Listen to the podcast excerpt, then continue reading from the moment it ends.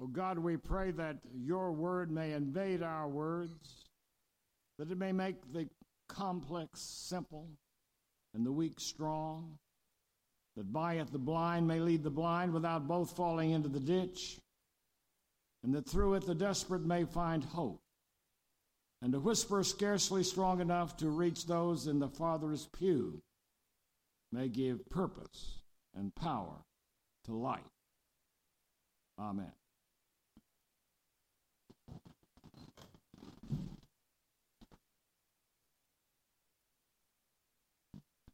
I'm overcome with gratitude, sentiment, memories, one of which is the return to this place of Christoph Keller, my immediate predecessor, the father of your beloved dean, who coming back to this pulpit after having been gone for some time, and I, as his successor as bishop, came and stood here and he began his opening remarks for, My God, I love this place.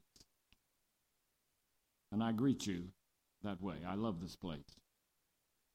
This is the place where I was consecrated bishop in September of 1980 as coadjutor bishop of Arkansas. And I have such special memories of so many of you. A number of you have greeted me this morning. I've had to work for a few names, but not too many and I could go on and on. But I want to say three things.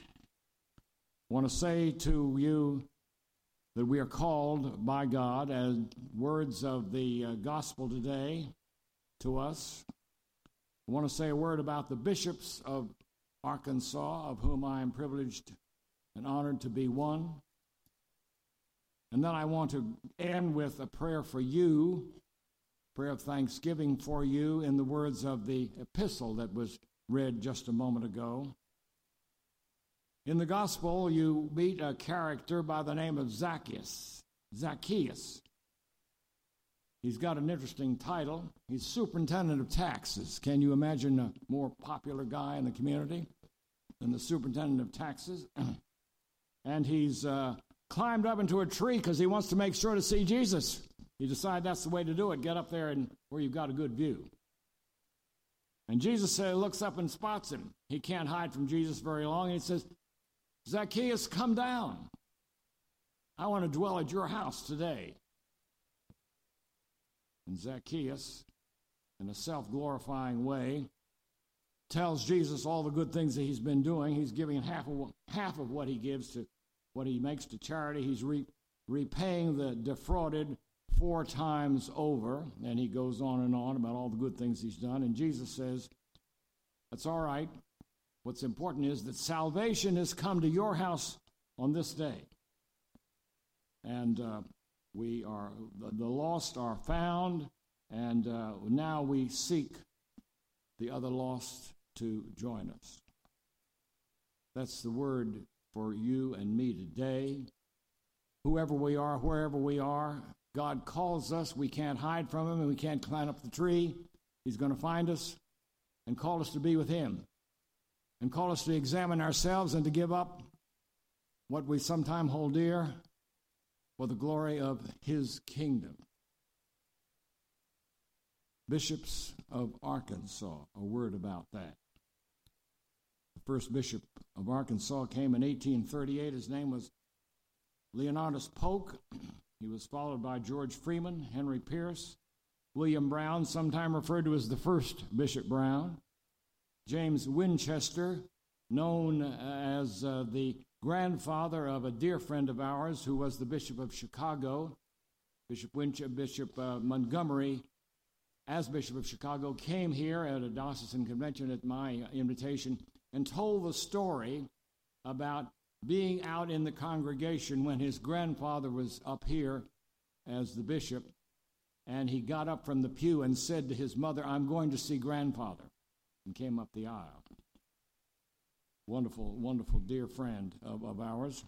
Um, Edward Saphoré was Bishop of Arkansas, and it was in his time that the Diocese of Arkansas elected the first African American, one of the first African American bishops He served as bishop in Arkansas to the African American community. I remember distinctly going to the church, I can't remember where it is, somewhere in central Arkansas, where they still show you the room where the African American convention met in order to be separate from the white convention, not because they wanted to, but because that's the way it was in those days. It was not a happy time for many people. Bishop Demby needs to be remembered as a saint. Next, Richard Bland Mitchell, Bishop of Arkansas, in a difficult time. Uh, I first uh, stumbled across him when I joined Phi Delta Theta fraternity and was given a handbook to read. And the history of Phi Delta was the first part, and I had to read it all very carefully. And on the first page, there were two pictures of two former distinguished Phis, two who had preceded me into the fraternity. One I was very pleased to, to see because I knew certainly about him. His name was Lou Gehrig. He was the pride of the Yankees. You some know and some heads are nodding. He was a Phi. And on the other page there was Richard Bland Mitchell, Episcopal Bishop of Arkansas. And I immediately said to myself in those young days, Arkansas? Where is Arkansas? I've never heard of Arkansas. But there's the Bishop of Arkansas. But then he was succeeded by one who let us know where Arkansas was, namely Robert R. Brown, the next Bishop of Arkansas, who was here during those difficult days, those troublous days, those heroic days, during the integration of Little Rock High School, the Little Rock High School crisis. And he told the story for the world to hear that the story, what was happening in Arkansas, was greater than Little Rock. That was the name of the book. I hope some of you know it. I hope some of you still have it. Greater than Little Rock. The problem, the struggle, the witness of Christian people to what is right and to what is doing right. Robert R. Brown. He was then succeeded by Christoph Keller Jr. I was a seminarian at Virginia in 19, uh, whenever it was, it's too far ago even to me to remember. One of my fellow seminarians was Patterson Keller, who said to me one day, Hey, Herb, let me tell you about this brother of mine. Guess what? I've got a brother, he's older than me. His name is Christoph and he's leaving a wonderful job uh, taking care of a company down in Louisiana. And he's been reading for holy orders, and he's decided that's not enough.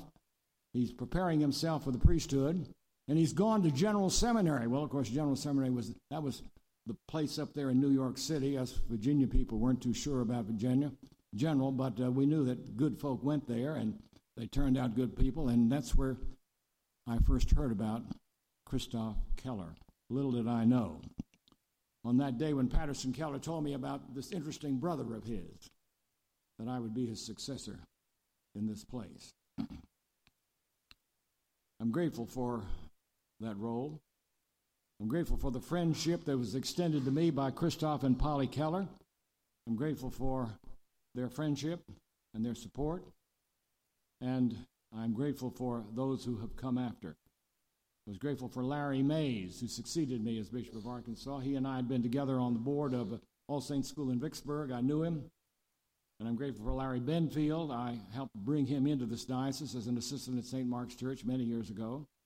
And uh, it uh, has been a wonderful friendship. The church in Arkansas, I hope, is a little better for each of us bishops. I hope that's true. I don't know about me, but I know that it's certainly for some of us.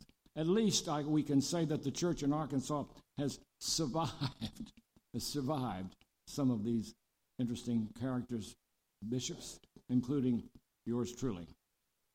But I wanted to end with a prayer for you, with words of prayer for you, and these come from the epistle that was just read. St. Paul to the Thessalonians. He says, I thank God for you for your steadfast faith. It's not always been easy. You've seen some difficult times, all of you in your own lives and, and in this place and um, in other places. May God count you worthy of your calling. You're called to be God's saints. You're called to be God's people. May God count you as worthy of that calling, says Paul to the Thessalonians. May God, and so Herbert Donovan says to you, dear friends, today, may God bring to fulfillment every good purpose and inspiration by, uh, by faith that the name of the Lord be glorified in you. That's my prayer for you. And I am thankful for so many. I'm thankful for Chris and Polly Keller. I'm profoundly thankful for Christoph Keller III and Julie and their gracious invitation to Mary and me to come and be with you on this weekend. I'm grateful for Miff Montgomery, now deceased, who was in the office when I arrived to meet me, and to whom it was my privilege to send to Camp Mitchell with her wonderful husband Jim to be the director there. I'm ever grateful for Beth Matthews, faithful secretary, not only here, but also went with me to the House of Bishops when I became secretary there, and she and Miff helped run the House of Bishops. God bless them. One of the priests who greeted me in a very important way was Peggy Bosmeyer, now deceased. One of the happy gifts Mary and I had was to be able to come back when we knew her days were numbered and be here in Arkansas to greet her and be with Peggy and Dennis. She was the vicar of St. Margaret's Church. I hope many of you remember her fondly. She greeted me. She was the first woman priest in this diocese. There was still a little rumbling about the fact that Arkansas had a woman priest. Most of the rumbling was good thanksgiving. Um, but there she was, to be there for me in a special way. And one of the first things she had to say to me was, I've got a woman in my congregation who feels called to the ministry. She wants to go to seminary. She wants to be considered for holy orders. And you need to know that she's a lesbian. And I said, That's not a problem for me. That might just be a gift for me. Kathleen Lyles.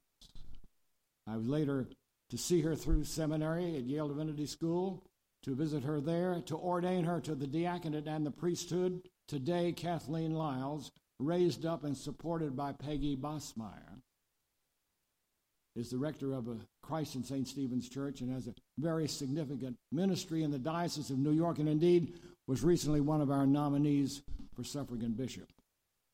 You produced. That's the kind of person that came out of this place, out of this diocese of Kentucky, uh, uh of uh, Arkansas. Thank God for Peggy Bosmeyer and for um, Kathleen Lyles.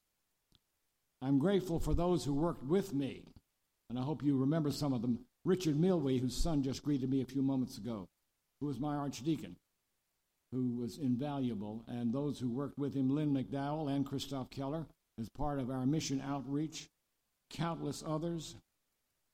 I cannot end without a word of thanksgiving, not only to all of you, but especially to a particular priest whose privilege it was for me to ordain her to the diaconate and the priesthood. We associate her with Conway, where I believe she was when she died and where she had served. Her name was Peggy Hays. Her husband was the late Steele Hays. Wonderful people, marvelous people, all in their own right, great ministries. I'm grateful to have known and been associated with her, and I give thanks for her ministry, and I hope that many of you could remember her fondly. God bless you on this day. Thank God for you and for your steadfast faith. Thank God for Christoph Keller and the leadership and he and others give in this place. Continue to grow. There are days ahead that sometime will be testing, but you are up to the call, and God will give you the strength to stand fast and to grow as we continue to be God's servants in this place. Amen.